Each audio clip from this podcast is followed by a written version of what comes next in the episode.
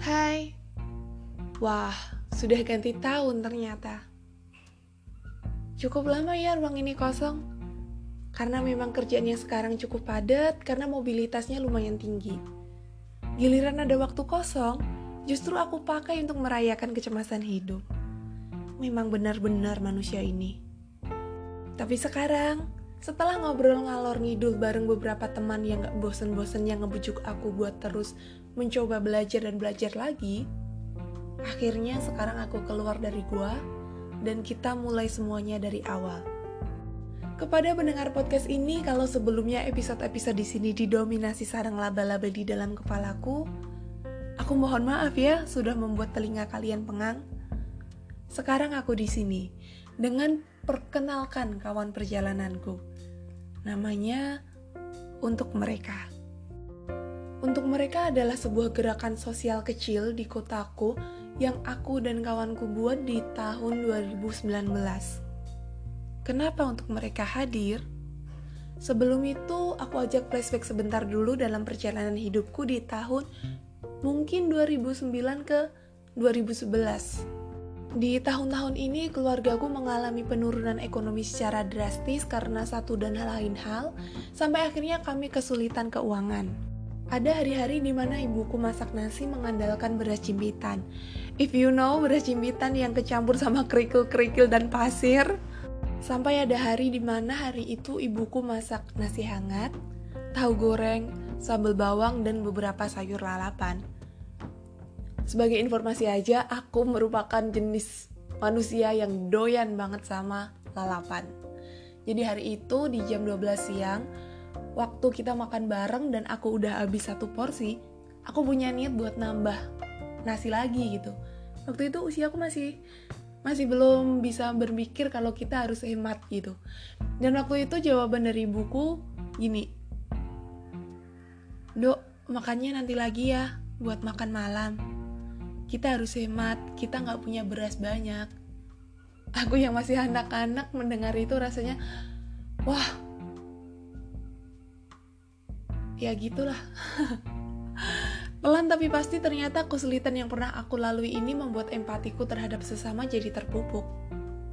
Aku tahu betul rasanya harus menahan lapar karena keterbatasan keuangan yang justru ini melahirkan impianku untuk punya satu gerakan yang membantu sesama. Akhirnya, di November 2019, bersama seorang teman yang memiliki tujuan yang sama, kami membentuk sebuah langkah kecil bernama Untuk Mereka. Kenapa sih namanya untuk mereka? Gak ada alasan spesial sih kenapa namanya untuk mereka. Karena waktu itu nama ini muncul setelah olahraga lari di stadion kota. Mungkin karena kelelahan ya, jadi kreativitas otakku melambat. Aku cuma berpikir kalau gerakan ini tercipta karena mereka ada dan ini untuk mereka. Jadi ya udah. karena terlanjur banyak yang mengenal langkah ini sebagai untuk mereka, aku nggak punya rencana buat ganti nama sih sampai sekarang. Dan kalau ditanya untuk mereka kenapa hadir, aku selalu menjawab bahwa alasan dasarnya adalah kemanusiaan. Aku rasa tiap dari kita punya ruang baik di dalam diri yang berisi empati untuk sesama makhluk hidup. Jadi kalau ruang baik ini terus dipupuk, bukankah tekad untuk saling merangkul sesama menjadi lebih nyata? Dan kalau niat baik ini kita satukan bersama menjadi langkah kebaikan, aku rasa kita punya kesempatan untuk membuat dunia menjadi lebih nyaman, setidaknya untuk mereka. Dan gerakan ini kami buat waktu kami masih jadi pengangguran tanpa pemasukan. Kami waktu itu membuat gerakan ini setelah kami lulus sarjana. Jadi waktu itu kami cuma berdua, dan kami belum punya donatur sebesar sekarang. Jadi untuk perjalanan-perjalanan kami mulai dengan membagikan 5 sampai 10 nasi kotak itu pun dengan menu yang sangat sederhana. Karena kita waktu itu cuma mengandalkan bantuan dari orang tua dan sisa-sisa tabungan waktu jadi mahasiswa. Nah, kalau sedang benar-benar berhemat nih, biasanya kami masak sendiri dengan menu yang sederhana agar bisa membagikan lebih banyak nasi kotak di jalanan. Berjalannya waktu berkat support dari teman-teman dan sosial media, untuk mereka dikenal lebih banyak orang. untuk mereka menjadi sebuah gerakan yang punya langkah lebih lebar karena Tuhan melahirkan rasa percaya dalam benak teman-teman agar mau berjalan bersama mereka. Bersama untuk mereka maksud saya. Ini jam setengah empat dan aku nggak tidur, jadi mohon maaf kalau belepotan ya. Karena Tuhan melahirkan rasa percaya dalam benak teman-teman untuk mau berjalan bersama, membagikan hal-hal baik di jalanan, tentu ini jadi sebuah langkah yang lebih luas. Dari yang awalnya hanya bisa bagi 5 kotak nasi, bisa meningkat jadi 100 kotak nasi.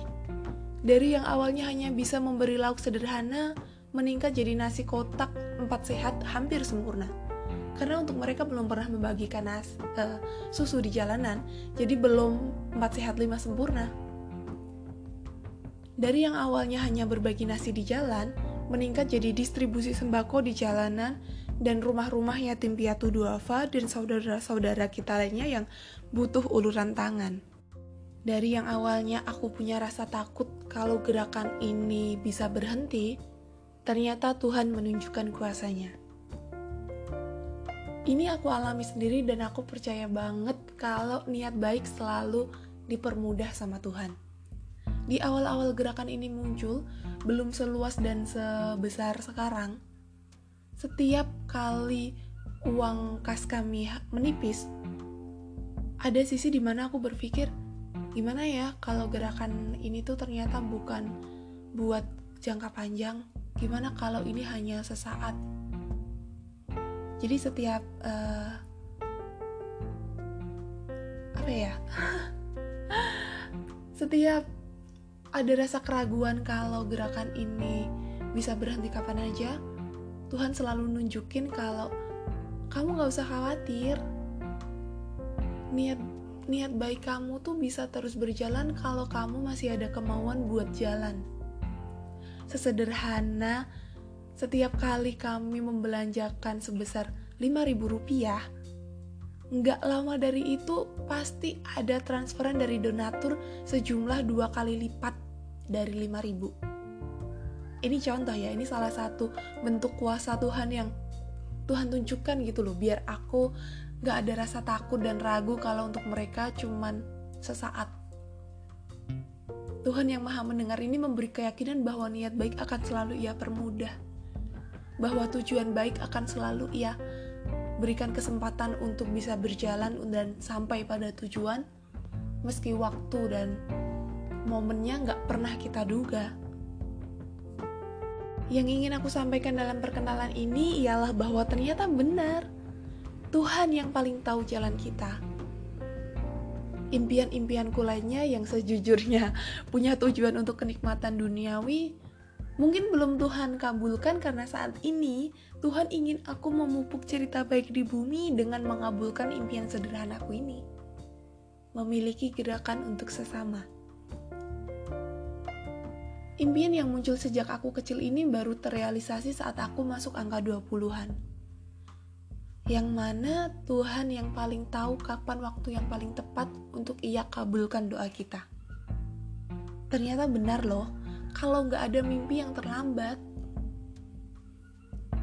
Meskipun aku punya rencana untuk membuat gerakan sesama ini dari aku kecil, tapi mungkin saat ini waktu yang paling tepat setelah kematangan emosional, setelah aku bisa fokus ke gerakan ini, setelah aku melewati banyak hal, agar mataku mungkin terbuka lebar dan aku bisa benar-benar melangkah dengan yakin gitu. Jadi mungkin Tuhan mengabulkan itu sekarang karena banyak pertimbangan lainnya. Dan terakhir dari perkenalan ini, aku mau ngajak teman-teman untuk melihat lebih dekat ke sekitar, ke sisi jalan yang sering hanya dilewati begitu saja. Bahwa ternyata di sisi jalan ada kehidupan lain yang perlu kita tengok loh, untuk menyadari kalau kita nggak sendirian di planet bumi ini. Ada mereka yang perlu uluran tangan kita, dan meski nggak banyak, sesederhana sebuah senyum, aku yakin hal baik sekecil apa pun bisa kita beri untuk mereka mampu meringankan hari berat yang sudah mereka lalui. Percaya deh, kalau kebahagiaan itu akan kembali pada diri kita meski nggak dalam bentuk yang sama. Bisa kembali dalam bentuk perasaan hangat, bisa kembali dalam bentuk doa-doa baik, bisa kembali dalam bentuk kebaikan orang lain. Karena kebaikan yang kita keluarkan dalam hidup akan terus berputar maksud aku akan terus berputar berkeliling membuat hidup menjadi tempat yang lebih baik.